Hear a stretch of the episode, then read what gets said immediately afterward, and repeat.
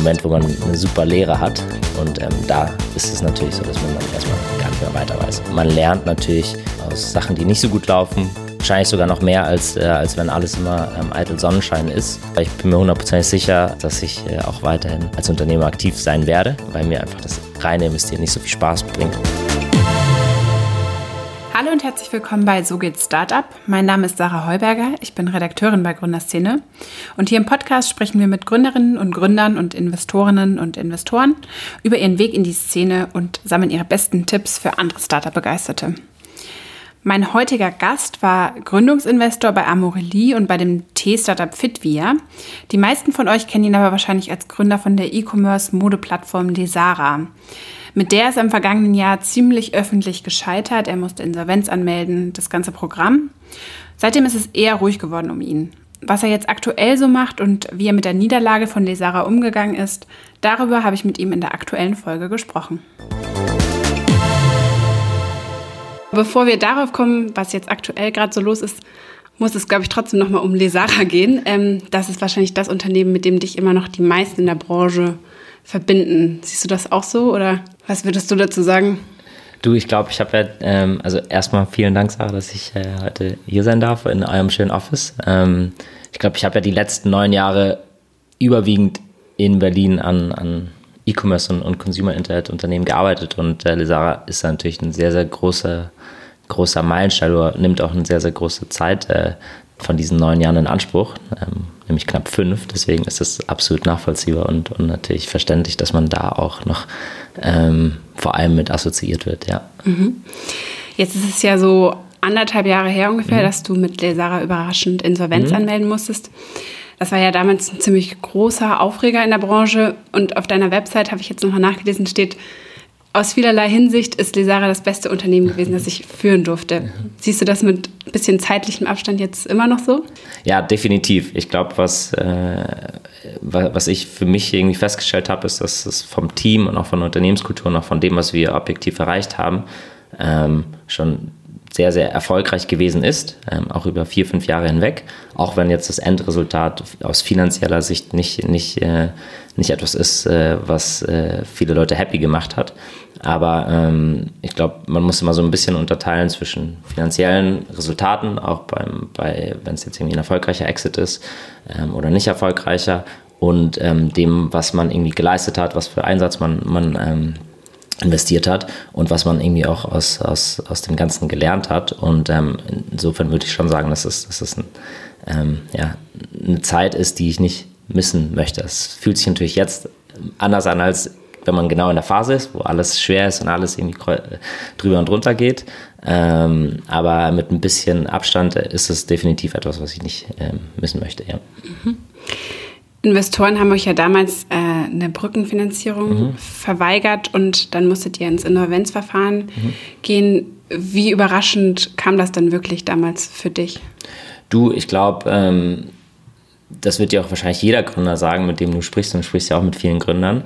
Ähm, und wir, nach der Runde ist immer so ein Stückchen mit vor der Runde in, in den ersten Jahren und ähm, man ist gefühlt ähm, immer am Fundraisen.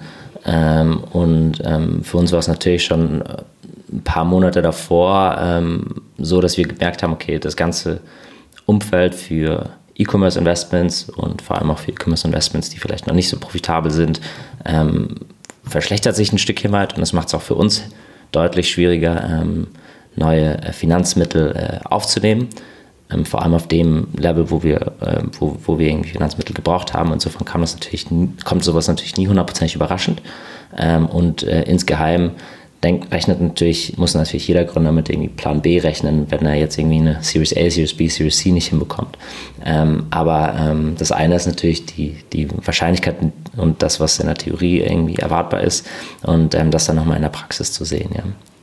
Also schon überraschend oder nicht so überraschend? Ähm, also ähm, es, kam, es kam natürlich nicht aus heiterem Himmel, aber ähm, als, als Unternehmer ist man natürlich immer irgendwo ein Stückchen weit Optimist und versucht noch irgendwie alles zu retten und Hoffnung, alles ja. genau und alles irgendwie äh, wahrzumachen. Und insofern, so war das ja auch bei uns so.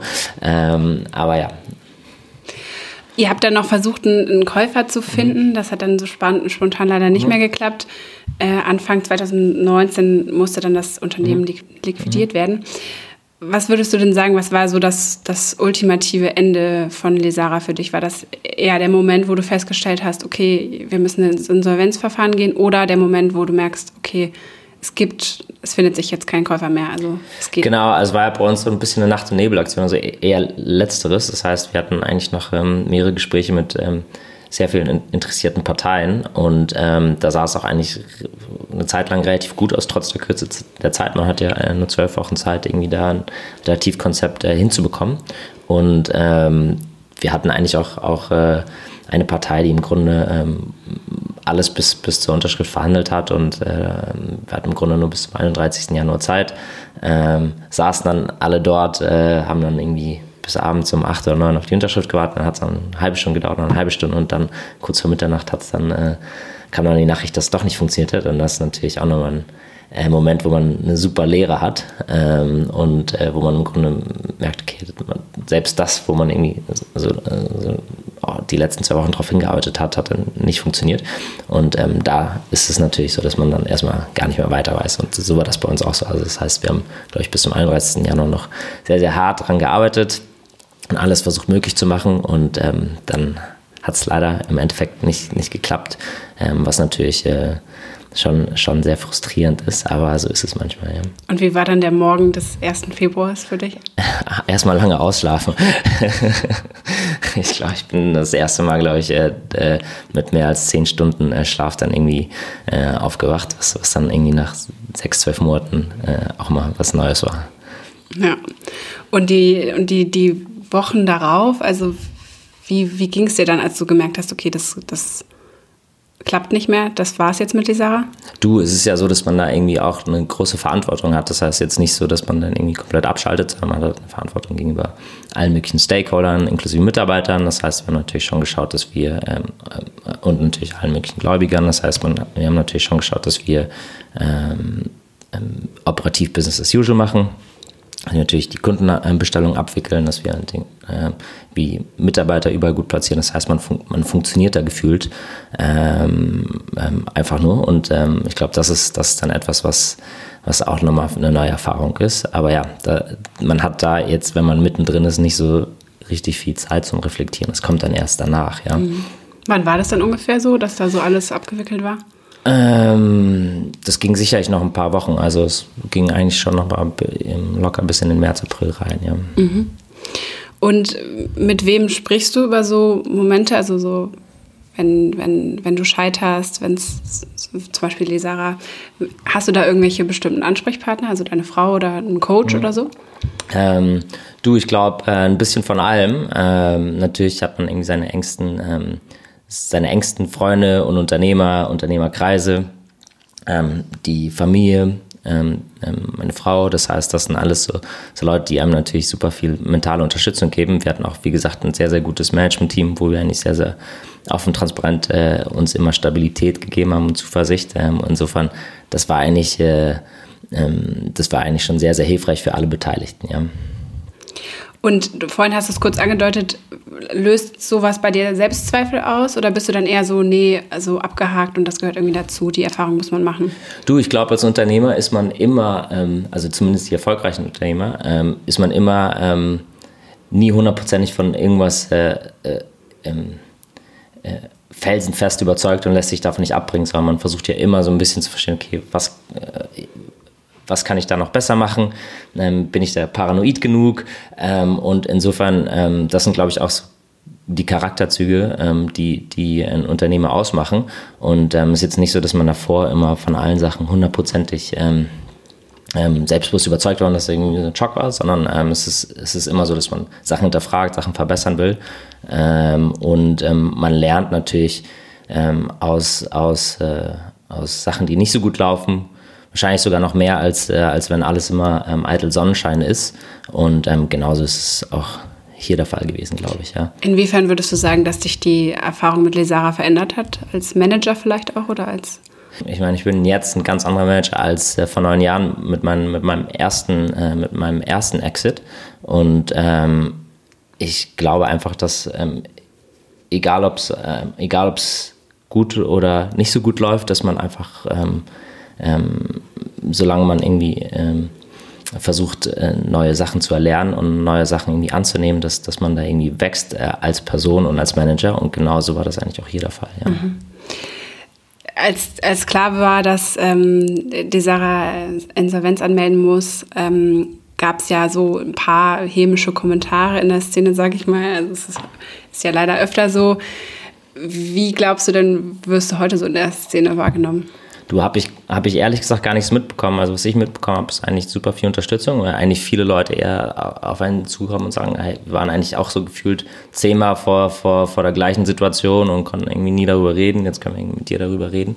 Ähm, das heißt... Ähm, das verbindet so ein bisschen dann. Ja, genau. Und ähm, ich glaube... Äh, Jedes erfolgreiche Unternehmen ähm, hatte, hat, hat, äh, hat auch schwierige Phasen und ähm, das ist etwas, das, was, was irgendwie ein Unternehmer und ein C E O auch äh, stärker macht. Und ähm, ich glaube, das, das macht einen auch nochmal viel, viel authentischer und glaubwürdiger, wenn ich jetzt irgendwie mit ähm, Unternehmern spreche oder wenn ich jetzt irgendwie mit, mit meinem Portfoliounternehmen ähm, zu, zusammensitze, ähm, dass man mal beide Seiten gesehen hat. Also wie gesagt, ich habe war bei vier Unternehmen im E-Commerce-Bereich besonders involviert. Drei davon haben irgendwie zu einem erfolgreichen Exit geführt. Eins hat halt nicht so gut funktioniert. Und ähm, das heißt, ähm, ich, ich kann im Grunde auch beide Seiten dann sowohl aus unternehmerischer Sicht nachvollziehen, als auch aus Investorensicht. Und das gibt einem, glaube ich, nochmal deutlich mehr Kredibilität, ähm, als wenn man das nicht durchlebt hat. Ja. Also du glaubst jetzt, dein, dein Image hat jetzt keinen bleibenden Schaden? Nee, ich glaube ganz genommen. Im Gegenteil. Also ich, mir ist auch im Grunde mein... Image jetzt nicht, äh, oder das, was irgendwie ähm, in bestimmten ähm, Kreisen oder Medien oder sonst was äh, gesagt wird, eigentlich relativ ähm, egal, weil mir ist eigentlich wichtig, dass die Leute, mit denen ich zusammenarbeite und, und die Unternehmer, mit denen ich zusammenarbeite, dass wir da irgendwie ein super offenes und transparentes Verhältnis haben und ähm, dass man da irgendwie Kredi- Kredibilität hat ähm, in dem, was man macht, und das hat sich, glaube ich, eher verstärkt als andersherum. Mhm. Und was hast du dann gemacht? Also es ist jetzt Ähm, knapp eineinhalb Jahre her oder ja, wahrscheinlich also eher so ein Jahr, dass äh, das alles vorbei war mit Lesara. Wie hast du das letzte Jahr so verbracht? Du, ich hatte eigentlich, ähm, wie das, wie das ab und zu so ist, man, man macht sich irgendwie ähm, zig Pläne, und ich hatte noch eine große Bucketlist an Sachen, die ich irgendwie machen wollte, ähm, und ähm, hatte vielleicht noch einen Schwenk dazu. Ähm, als ich mein erstes Unternehmen verkauft habe, Casacanda und Fab, ähm, dachte ich, nach dem Verkauf, okay, jetzt wird alles ein klein wenig entspannter. Ähm, das Gegenteil war der Fall. Danach wurde irgendwie der Zahn nochmal zugelegt. Und als ich dort raus bin, war eigentlich auch meine, meine initiale Idee, dass, ähm, dass ich irgendwie ähm, sechs oder zwölf Monate Pause mache. Ähm, hat sich dann nicht ergeben, weil ich dann ähm, Sebastian Pollok getroffen habe und wir über Ideen uns ausgetauscht haben und daraus dann irgendwie relativ früh Amorelie entstanden ist, ähm, ähm, wo ich dann irgendwie auch als Gründungsinvestor mit dabei war, wie du gesagt hast. Und dann kam direkt irgendwie nach, nach dem halben Jahr, wo ich da irgendwie mit operativ war, dabei war äh, Lesara ähm, direkt auf. Und ähm, deswegen wollte ich es eigentlich dieses Mal ein bisschen anders machen und mir sechs, zwölf Monate komplett Zeit nehmen. Ja, ähm, hat das geklappt? Leider auch nicht ganz, ähm, weil, ähm, weil wir dann mit einem anderen Unternehmen, bei dem ich irgendwie ganz zu Beginn dabei war, Fitvia, das hat es ja angesprochen, ähm, im Exit-Prozess waren. Also das heißt, ich die Idee war, dass ich, äh, dass ich eigentlich... Äh, wegfliege erstmal und ähm, meine Bucketlist abarbeite. Ähm, in der Realität war es dann so, dass, dass ähm, ähm, Sebastian, der ähm, Gründer und Geschäftsführer von Fitvia, dann ähm, sowohl mich als auch den anderen äh, Investor, den Pascal, ähm, da gebeten hat, nochmal ein bisschen zu unterstützen, ähm, was, was den Exit-Prozess angeht, ähm, und das Ganze zu managen. Und das war dann relativ... Ähm, ja, ich will nicht sagen zeitintensiver Prozess, aber etwas, wo wir natürlich sehr, sehr gern mit, mit, ähm, mit äh, unterstützt haben. Ähm, und ähm, nachdem das dann durch war, das war dann Mai, Juni letzten Jahres, ähm, habe ich mir dann ähm, die, habe ich dann versucht, die Flüge noch relativ kostengünstig umzubuchen und doch meine Trips nochmal zu machen. Ja. Ja. Und ähm, das, das war mir auch relativ wichtig, weil ich, wie gesagt, ähm, davor neun Monate unternehmerisch halt ähm, Vollgas ge- gegeben habe, aber trotzdem noch viele andere Interessen hatte, von Sport bis irgendwie Musik, ähm, bis irgendwie ähm, ja, Sachen wie, wie Meditationscamps, und ähm, das wollte ich alles einfach mal mitgenommen haben, ähm, weil wenn man einmal wieder zurück ist im Geschäftsleben, dann ähm, kennst du das ja wahrscheinlich, dann gibt man eher Vollgas und hat halt nicht mehr so viel Zeit äh, für Sachen links und rechts ähm, um einen herum. Und insofern mhm. habe ich dann die, ähm, die sechs, sieben, acht Monate, ähm, wo ich dann irgendwie Zeit für solche Themen hatte, extrem genossen, ja. Und du bist auch Vater geworden in der Zeit, ne? Genau, ja, das war auch, das habe ich auch nochmal. Das war wahrscheinlich auch nochmal ein bisschen zeitintensiver. Das war, genau, das, das, ähm, das war äh, fairerweise eher zum, zum Ende der, äh, der, der Reisen, äh, das heißt, das war jetzt diesen Februar, ähm, auch eine super spannende, also, was heißt super spannend, aber äh, gibt einem nochmal eine komplett neue Perspektive auf viele Sachen, aufs Leben.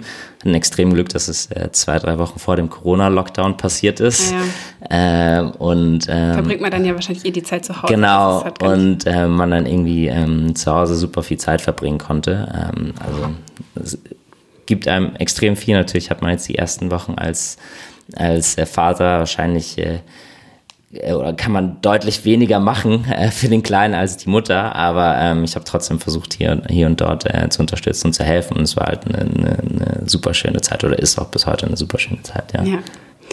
Jetzt hast du gerade schon über den äh, kurz über den Exit ja. bei Fitvia gesprochen. Ähm, das wurde ja dann letztes Jahr verkauft an ein Pharmaunternehmen, Dermapharm.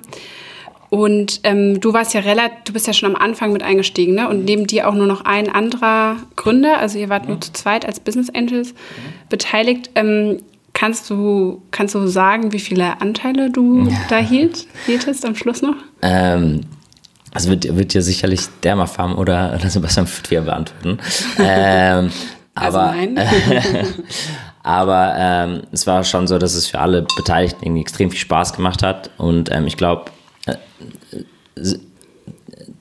das ist auch so ein Stückchen halt etwas, was, was ich immer versuche mit Unternehmen zu machen oder mit Unternehmern. Sebastian kam ja auch irgendwie aus... aus ähm, Ähm, oder wir kennen uns, weil er mal ein Praktikum bei einem von meinen Unternehmen gemacht hat. Und, ähm, der Gründer von Fitvia. Genau, der Gründer von Fitvia. Und ähm, ich glaube, wenn bei meinen Unternehmen war es halt immer so ein bisschen Unternehmensphilosophie, die Leute auch wirklich äh, zu Unternehmern zu machen und, und, dann, und ähm, irgendwie so anzuleiten, dass, dass sie halt ihr unternehmerisches Potenzial entfalten. Und ähm, ich glaube, das hat auch bisher immer ganz gut geklappt. Also aus, aus der ersten Zeit Casacanda, Fab, sind, wie gesagt, zum Beispiel Unternehmen wie Fitvia oder Unique entstanden ähm, oder Homebell oder Christian Gronard Savedo gemacht. Ähm, und ich glaube, jetzt aus dieser Lesara-Kohorte sind, glaube ich, auch relativ äh, spannende Unternehmen entstanden. Ich meine, das Operations-Team hat, ähm, hat Tier mit aufgebaut. Ähm, und ähm, ich bin ja aktuell auch sehr, sehr operativ involviert mit, mit ähm, ein, zwei Firmen, die jetzt äh, im Direct-to-Consumer-Bereich neu entstanden sind. Wollen wir auch gleich noch drüber reden, genau. Ja. Und ähm, ich glaube, das ist aber ein, eigentlich das, das größte... Das heißt, das größte Geschenk, aber das ist natürlich eine, eine schöne Bestätigung, ähm, weil das dann nicht nur eine Arbeitsbeziehung ist, die, ähm, die jetzt irgendwie über einen Arbeitgeber geht, sondern ähm, wo man irgendwie auch sagt, okay, das ist irgendwie eine Beziehung, eine langfristige Beziehung, ähm, die eigentlich eher fast schon eine Freundschaft ist, wo man gemeinsam an Themen, an Projekten, an Unternehmen äh, zusammenarbeitet. In unterschiedlichen Konstellationen, ähm, die auch teilweise unterschiedlich erfolgreich sind, aber dann doch eher häufiger als weniger häufig erfolgreich sind, weil man sich halt schon so viele Jahre kennt und, und gegenseitig blind vertraut. Und genauso war es bei Fitvia der Fall, ja. ähm, und genauso war es bei, bei den anderen Unternehmen auch der Fall. Und äh, die Bewertung soll, äh, das hat, glaube ich, Deutsche Startups geschrieben, soll ähm, bei bis zu fünfzig Millionen gewesen sein. Kannst du da was dazu sagen? Kann ich leider auch nichts zu sagen. Es liegt ja auch nicht daran, dass ich nicht möchte, sondern Dermapharm ist halt ein börsennotiertes Unternehmen und ähm, da ähm, haben sie die Informationshoheit und äh, können und dürfen kommunizieren, was sie kommunizieren wollen. Aber, ähm, man kann es ja mal versuchen. Genau.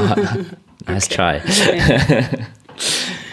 ähm, wir wollen auch gerne noch, ich würde auch gerne noch mit dir über deine aktuellen ähm, äh, Investments und auch Engagements sozusagen äh, sprechen, weil du bist ja sowohl, glaube ich, bei den ähm, bei paar Firmen operativ als auch äh, finanziell involviert. Ne? Das ist zum, sind zum einen äh, Jeypoda, ist eine Kosmetikmarke, äh, koreanische Hautpflege vertreiben die, und bei zwei Modelabels, Verte Berlin und On Vacation. Mhm. Kannst du dazu mal ein bisschen was erzählen, wie es dazu gekommen ist?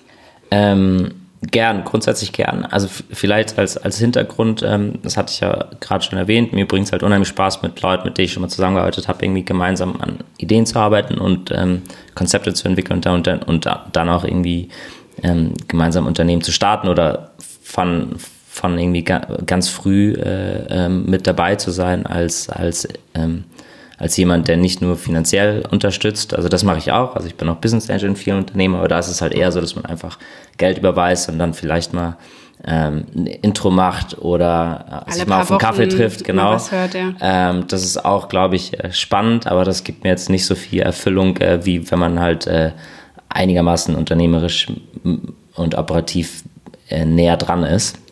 Das ist etwas, was mir deutlich mehr Spaß macht und wo man auch, glaube ich, ähm, oder wo ich zumindest ähm, nochmal mit, mehr mitnehme und mehr lerne.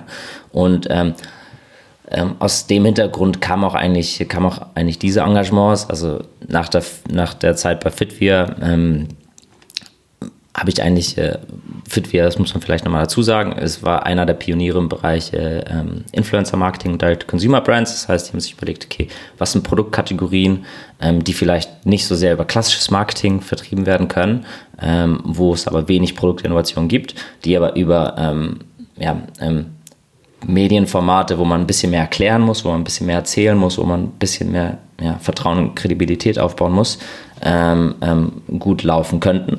Und das war in dem Fall zum Beispiel das ganze Thema ähm, ähm, Nutrition ähm, mit Tee. Dann gab es ja auch hier in Berlin Foodspring. Aus dem ganzen Kosmos ist auch zum Beispiel auch Invincible Brands entstanden, was ja auch in Berlin relativ groß ist. Was, was, äh, und ähm, Und ähm, so kamen wir eigentlich auch auf das ganze Thema ähm, Skincare und Beauty äh, und Korean Beauty. Und das sind auch beides äh, Gründer, ähm, Ex-Mitarbeiter von Lesara, ne? Hatte ich genau, also das, genau, das sind auch alles Ex- mhm. das sind auch alles äh, Mitarbeiter von, genau, mhm. ähm, von, von Lesara in dem Fall. Und ähm, die Idee ist eigentlich, dass ähm, ich entweder bei, bei solchen Unternehmen von ganz zu Beginn irgendwie mit finanziell und operativ mit dabei bin. Und oder, ähm, und, oder ähm, mit Gründe. Ähm, und ähm, aktuell ist es so, dass, dass, äh, dass irgendwie die Schrittzahl in zwei Unternehmen pro Jahr ist. Und ähm, das will ich für eigentlich dich auch, jetzt. Genau, das für mhm. mich. Und das will ich eigentlich auch so beibehalten, weil das irgendwie schon die Chance gibt, ähm, bei jedem Unternehmen, zumindest in diesen kritischen ersten zwölf, vierundzwanzig Monaten, sehr eng mit dran zu sein. Ähm, wo man aber auch trotzdem irgendwie noch, noch ähm, den Blick für neue Trends hat und neue Themen irgendwie mit aufgreifen kann und relativ schnell umsetzen kann. Das heißt, du hast dir als Ziel gesetzt, bei zwei Unternehmen pro Jahr ungefähr als Investor und aber auch gleichzeitig operativ mit involviert zu sein? Genau, genau. Mhm. Also ähm, und wie gesagt, die, die genaue Ausgestaltungsform, das hängt auch immer so ein bisschen vom Setup ab. Ähm, aktuell sind wir gerade dabei, ein Unternehmen, ähm, das mache ich auch mit Sebastian von Wittwil, ähm, wirklich mitzugründen unternehmerisch. Das heißt, da bringen wir die Idee, das Kapital, ähm, so ein bisschen das Playbook, wie, wie, wie, man, wie man so Marken ausrollt, wie man die Marken irgendwie an die Zielgruppe anpasst, wie man das Influencer-Marketing aufsetzt. Und ähm, also das ist eigentlich auch für, für den äh, jeweiligen Gründer in dem Setup halt sehr, sehr viel weniger Risiko ist, weil die, ähm, weil man, weil man natürlich ein Stückchen weit weniger ähm, Kapital braucht. Man weiß ganz genau, welche Kanäle im Influencer-Bereich dann gut performen. Man weiß ganz genau, wie man irgendwie die Marke aufsetzt, welche Promotions gut laufen, ähm, wie man irgendwie das Produktportfolio aufbauen muss. Und es ist insofern Win-Win für alle Beteiligten. Das sind alles Modelle, das muss ich vielleicht auch nochmal dazu sagen, die ähm, relativ profitabel sind. Das heißt jetzt nicht so, dass das irgendwie ein äh, klassisches V C-Game ist, wo man alle sechs oder zwölf Monate ähm, als Gründer verwässert und äh, auch abhängig ist von der nächsten Finanzierungsrunde, sondern es sind alles, sind alles eigentlich Ähm, fast schon langweilige mittelständische Unternehmen äh, gefühlt von, von der P und L, die aber äh, trotzdem jetzt sehr, sehr stark wachsen. Also ähm, das, ähm, das, äh, äh, darauf wollen wir natürlich jetzt nicht verzichten, auf, auf, auf das Wachstum. Ja.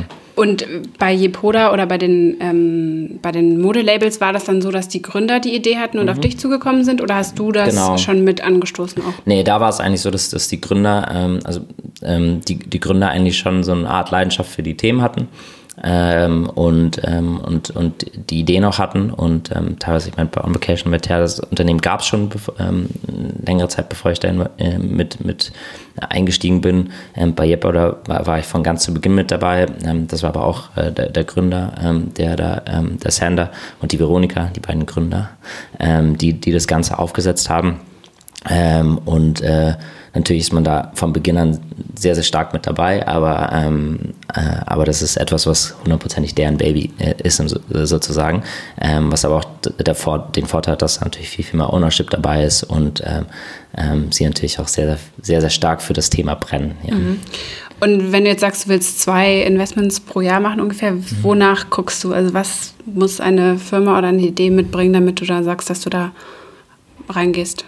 Genau, also vielleicht nochmal zur Klarstellung, also was klassische Business Angel Investments sind, dadurch, dass es halt weniger Zeitaufwand für mich ist, mache ich da auch de- deutlich mehr. Also ich glaube, da also bin ich gerade bei fünf, sechs. Genau, die, die Mitgründung. Ja. Ähm, da, da ist eigentlich der Plan, zwei pro Jahr zu machen.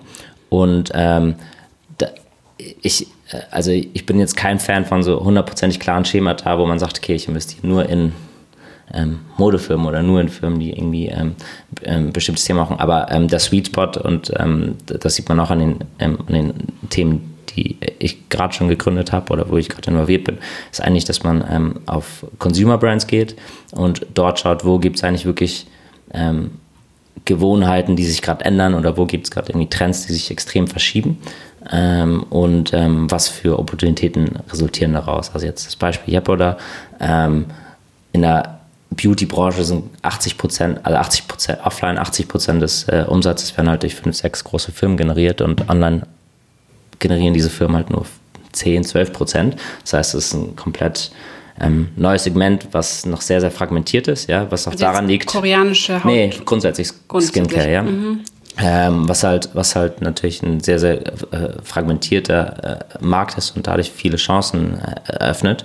Und ähm, das liegt aber auch daran, dass natürlich viele von diesen klassischen äh, äh, Marken, sei es ein L'Oreal oder Estée Lauder oder, und, und Co., ähm, natürlich A, ich will nicht sagen, ein bisschen träge sind, aber, aber natürlich sehr, sehr starke Marketing-Plays sind und schauen, dass sie die Produkte so kriegen, dass sie halt irgendwie im, im Duty-Free-Shop am Flughafen oder bei, bei einer, äh, bei einer Parfümeriekette ähm, im, im Geschäft irgendwie gut ausschauen. Mhm. Ähm, und ähm, das ist aber nicht das, was irgendwie auf Social Media gut funktioniert. Und das sind auch nicht die Produktinnovationen, die die Leute auf Social Media ähm, ähm, gut, ja, gut, äh, gut äh, finden.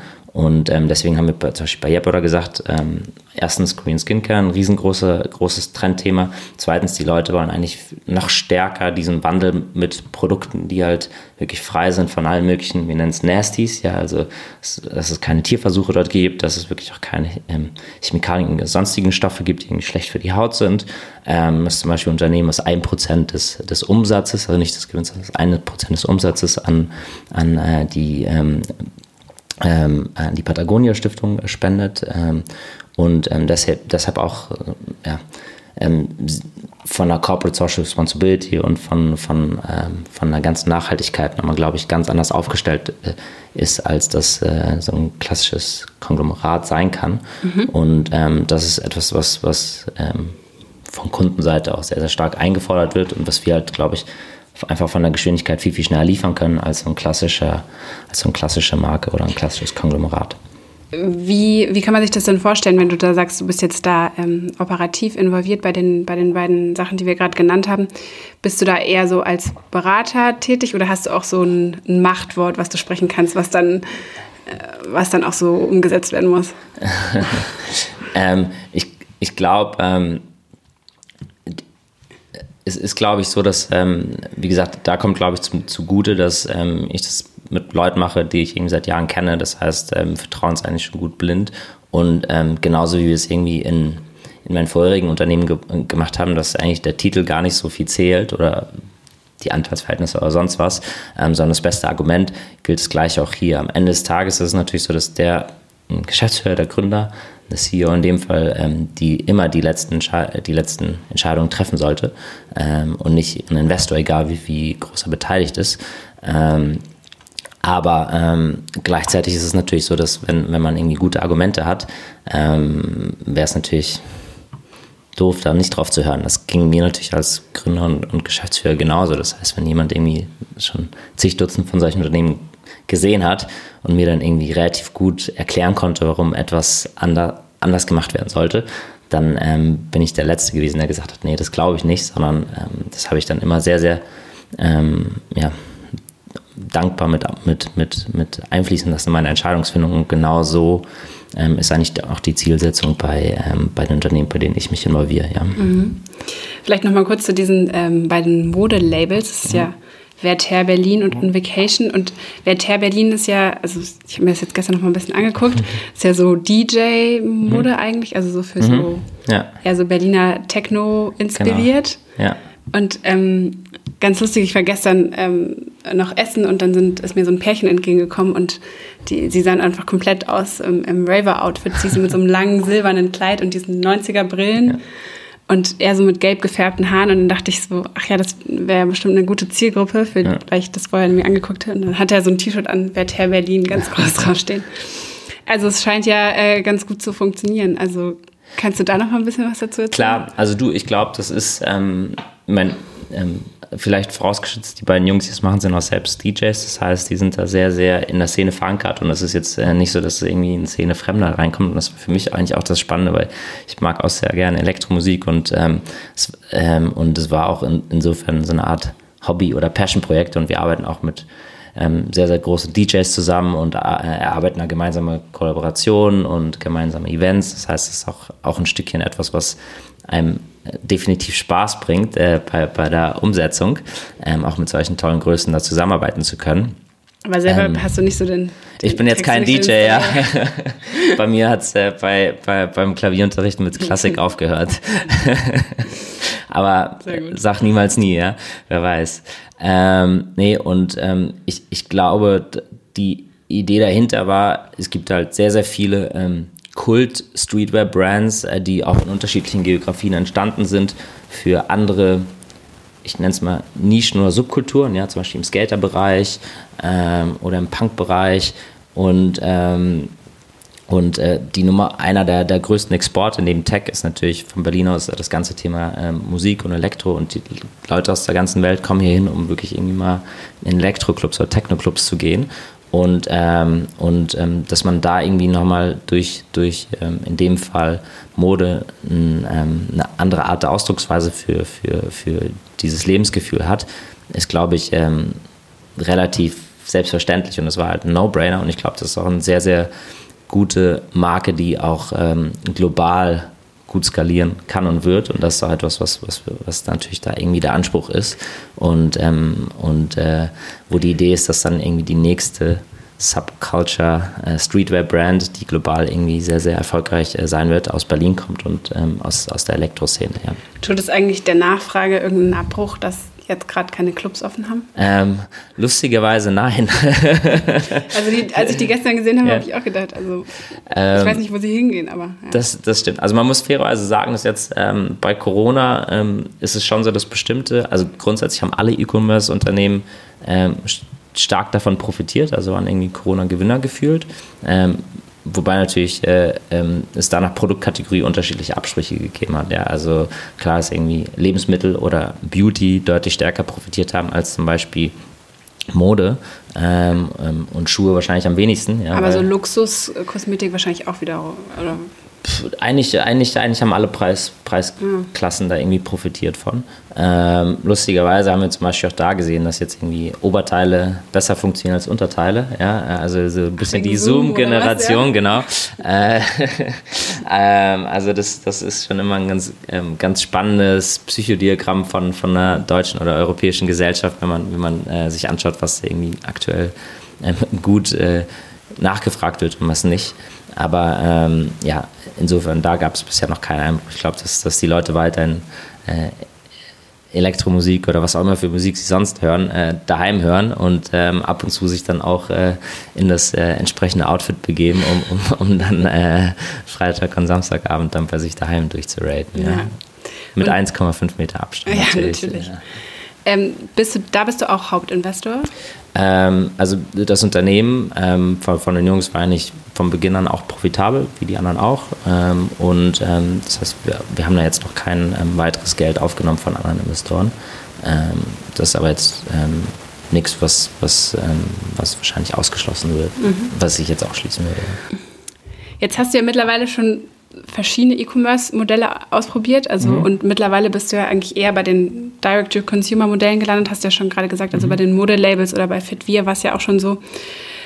Würdest du sagen, dass du die, die Zeit von deinen anderen E-Commerce-Modellen, was jetzt bei Lesara also Vertical war oder Shopping-Clubs oder was auch immer, dass die so ein bisschen vorbei sind oder wie, wie schätzt du das ein? Ähm, klar, also ich, ich glaube, man geht so immer ein Stückchen weit mit dem Trend der Zeit und ähm, mit dem, was eigentlich Kunden aktuell wollen. Ich meine, der Shopping-Club Hype, nenne ich es mal, der jetzt irgendwie um zwanzig zehn entstanden ist, ähm, ist ja auch deshalb entstanden, weil Leute ähm, ähm, sehr, sehr gerne einfach E-Mail-Newsletter bekommen haben und, äh, und das war irgendwie so die, die äh, initiale Form von informiert werden, ob es da irgendwie neue Angebote gibt, und das hat sich natürlich ein Stückchen weit gedreht. Ähm, das heißt, ähm, das ist jetzt irgendwie nicht mehr der ähm, populärste Weg, äh, über Angebote informiert zu werden. Das ging dann über T V, über klassisches Google-Search, dann kam die nächste Welle mit Facebook-Marketing, ähm, dann die nächste Welle mit Instagram-Influencer-Marketing, was, was wir gerade schon besprochen haben. Jetzt kommt TikTok als kompl- komplett neues Entertainment-Tool mit hinzu, und ähm, ich glaube, das ist natürlich auch das Spannende, dass jede neue, ähm, ich nenne es mal Marketing- und Consumer-Welle ähm, auch komplett neue Unternehmen ähm, an die Oberfläche spült. Und ähm, viele von den existierenden Unternehmen dann sich entweder neu erfinden müssen oder ein Stückchen weit darunter leiden. Bei Shoppingclubs war im Grunde das Thema E-Mail ähm, Teil des Systems, deswegen gibt es auch nicht so viele erfolgreiche, die heute noch existieren. Ich glaube, äh, da, da gibt es äh, da gibt's noch ein, zwei letzte Mohikaner, aber sonst die ganzen großen ähm, Shoppingclubs, die wir kennen, gilt in den U S A One Kings Lane, das waren die erfolgreichsten, in Europa irgendwie in Monoqi oder in Showroom Privé, ähm, die haben alle relativ ähm, federn lassen müssen, oder die gibt es teilweise nicht mehr. Und ähm, ja, d- deswegen ist, ist, sind die Trends im, im Handel und bei Consumer Brands schon sehr, sehr kurzlebig. Ähm, und, ähm, und insofern versuche ich mich natürlich immer darauf zu fokussieren, was aktuell ähm, Puls der Zeit ist und, ähm, und was an Kunden aktuell ähm, einfach nachfragen und wollen und wie sie auch Marken und Inhalte kommunik- äh, konsumieren. Jetzt hast du gerade TikTok angesprochen. Ja. Ist das für euch auch ein interessanter Vertriebskanal? Guckt ähm, euch das an? Du, ich glaube, bei TikTok ist halt das extrem Spannende, dass, ähm, also der Trend hat ja im Grunde angefangen mit, mit Facebook, wo man noch viel, viel ähm, eher mit seinen Freunden und seinem engeren, wie eng das soziale Netzwerk dann ist, ist einer mal dahingestellt, damit seinen eigenen Leuten kommuniziert hat. Ähm, mittlerweile ist es ja im Grunde nur noch ein Geburtstagskalender-Reminder und vielleicht noch eine, eine Messaging-Plattform. Ähm, Instagram ist ja schon so ein Mix, das heißt, man folgt zwar schon nach irgendwie Leuten, die man aus der realen Welt kennt, aber auch vielen Leuten, die man nicht kennt. Ähm, und bei TikTok ähm, konsumiert man ja überwiegend, das heißt, und konsumiert auch nicht nur Inhalte von Leuten, denen man folgt oder nicht folgt, egal ob man sie kennt, sondern da wird ja auch sehr, sehr viel über Algorithmen gemacht, ähm, wo man Sachen sieht von, von Leuten, denen man teilweise gar nicht folgt. Ähm, das heißt, es ist sehr, sehr viel stärker entertainmentlastig. Ähm, und das hat natürlich eine ganz neue Herausforderung für beispielsweise das Thema, wie vermarkte ich meine, meine Marke? Ich kriege sie nicht mehr über den Influencer so richtig vermarktet, ähm, weil ich folge bei TikTok auch nicht wirklich Influencern, sondern ich kriege sie eher viel, viel stärker über den Content vermarktet. Das heißt, die Innovation muss dann eher dahingehend sein, dass man, dass man, dass man zusammen mit bestimmten Leuten halt sehr, sehr coolen Content, der für diese Plattform irgendwie gut geeignet ist, kreiert. Und das wird, glaube ich, nochmal vielen neuen Marken Aufschub geben. Das heißt, die, die Marken, die irgendwie über Instagram gut funktionieren, sind jetzt nicht unbedingt die gleichen Marken, die über TikTok gut funktionieren werden. Und ähm, gleichzeitig ist es aber natürlich eine riesige Chance für, für bestimmte Marken, ähm, auch von Tag eins global zu sein, weil es ist halt nochmal geografisch viel, viel weiter gefasst ähm, und, ähm, und äh, es ist auch, glaube ich, möglich, über aktuell zumindest in sehr, sehr kurzem Zeitraum ähm, einfach eine viel, viel größere Masse an Leuten anzusprechen. Ob das, also aktuell sehe ich jetzt noch nicht so viele Use Cases, wo das Ganze auch gut monetarisierbar ist, das heißt, man kriegt zwar Fängt ja gerade erst so an, ne? Genau, also, ja. Eyeballs und man kriegt zwar Reichweite, aber ähm, das wird noch nicht, also es wird noch nicht hundertprozentig umgesetzt in, in ähm, Bestellung und Umsätze. Ähm, also aber es ist, glaube ich, eher eine Frage der Zeit, mhm. ja. Also wichtigster Kanal ist immer noch Instagram für euch? Genau, für den Großteil der, der Marken, ja. Ja, also jetzt zum Beispiel genau. für ja. Jeypoda und die... Und für Fitvia, für Jeypoda, für ja. Ja. On Vacation, genau. Und wenn du jetzt mal so einen kleinen Ausblick wagen würdest... Bleibst du jetzt erstmal beim Direct-to-Consumer oder hast du schon irgendwie das nächste Modell im Auge? Ich glaube, ähm, als wir über die letzten Jahre gesprochen haben, immer wenn ich mir irgendwas vorgenommen habe und drei oder sechs Monate irgendwie Pause machen wollte, kam immer was anderes dazwischen. So aber akt- genau, aber, aber ähm, deswegen ist es, glaube ich, auch in unserer Branche schwierig, jetzt irgendwie fünf oder zehn Jahrespläne zu machen. Aktuell bringt mir das extrem viel Spaß, ähm, ähm, einfach auch an jungen Gründungen irgendwie sehr, sehr operativ mit, mit dabei zu sein. Und wie gesagt, diese Benchmark von zwei Firmen pro Jahr irgendwie mitzugründen. oder von ganz äh, zu Beginn irgendwie mit, mit involviert zu sein. Und ähm, was jetzt irgendwie in drei oder vier oder fünf Jahren ist, kann ich dir jetzt noch nicht beantworten, aber ähm, das ist erstmal der Plan und ähm, das ist auch das, was, glaube ich, äh, ähm, am meisten Sinn macht und am meisten Spaß macht aktuell. Und willst du in Zukunft auch wieder ein bisschen stärker als Gründer in Erscheinung treten oder bist du ganz happy mit dieser ähm, eher so Hintergrundrolle? Ich glaube, Unternehmertum, man kann ein super Unternehmer sein mit dreißig, vierzig, fünfzig, sechzig, siebzig, achtzig Jahren. Das heißt, äh, ähm, das hat zum Glück äh, im Gegensatz zu vielen anderen äh, extrem, extrem äh, Betätigungen, wie zum Beispiel Sport, Sport oder genau, keine Altersbeschränkung.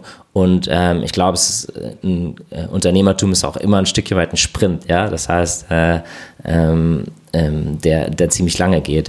Und ähm, es ist, glaube ich, absolut fein, wenn man ab und wenn man ab und zu dann ähm, andere Arten äh, von, von Betätigung macht, die halt, äh, wo man nicht äh, hundertzwanzig Stunden ähm, in der Woche arbeitet. Vor allem jetzt, wenn ich jetzt Vater bin, ist es für mich ganz, ganz nett, äh, auch geografisch und von äh, nicht ganz so gebunden zu sein und nicht irgendwie ähm, hundertprozentig immer im Office sein zu müssen für, für Mitarbeiter. Insofern ist es eigentlich für mein aktuelles Lebenskonzept ein super gutes Setup, aber ich bin mir hundertprozentig sicher, ähm, dass, dass ich äh, auch weiterhin ähm, in Zukunft als Unternehmer aktiv sein werde, ja, ähm, weil mir einfach das reine Investieren nicht so viel Spaß bringt und nicht so viel erfüllt. Und, ähm, deswegen, zu langweilig. Ich will nicht sagen zu langweilig, ich glaube, es wird sicherlich auch eine Lebensphase geben, die kommt ja bei manchen früher, bei anderen später, wo, wo, ähm, wo einem das vielleicht mehr Spaß bringt, aber in der bin ich aktuell noch nicht. Ich weiß auch nicht, ob ich da hinkommen werde, aber aktuell bringt mir einfach das Aufbauen und das Gründen und, und ähm, etwas unternehmerisch voranbringen viel, viel mehr als, als das reine Geld anlegen. Mhm. Zum Schluss haben wir noch ein paar schnelle Entweder-Oder-Fragen. Ja. Einfach äh, nicht zu lang zögern. Ähm, nine to five oder Nachtschicht? Ja, Nachtschicht, ja. Allein gründen oder im Team? Im Team. Seriengründer oder Langzeitchef? Seriengründer. Macht Sinn, ja. Kopieren oder selbst erfinden? Selbst erfinden. Wie kaufst du ein? Stationärer Handel oder online? Online. Geld anlegen oder ausgeben? Anlegen. Äh, pedant oder laissez-faire? Uff, kommt, kommt auf die Sache an, aber eher laissez-faire. Äh, Zuckerberg oder Bezos? Bezos. Apple oder Google? Auch schwierig, ja, aber ähm, eher, eher Apple. Zebra oder Einhorn? Einhorn. V C oder Bootstrapping? Kommt auch aus hundertprozentig aufs Modell an, aber aktuell eher Bootstrapping.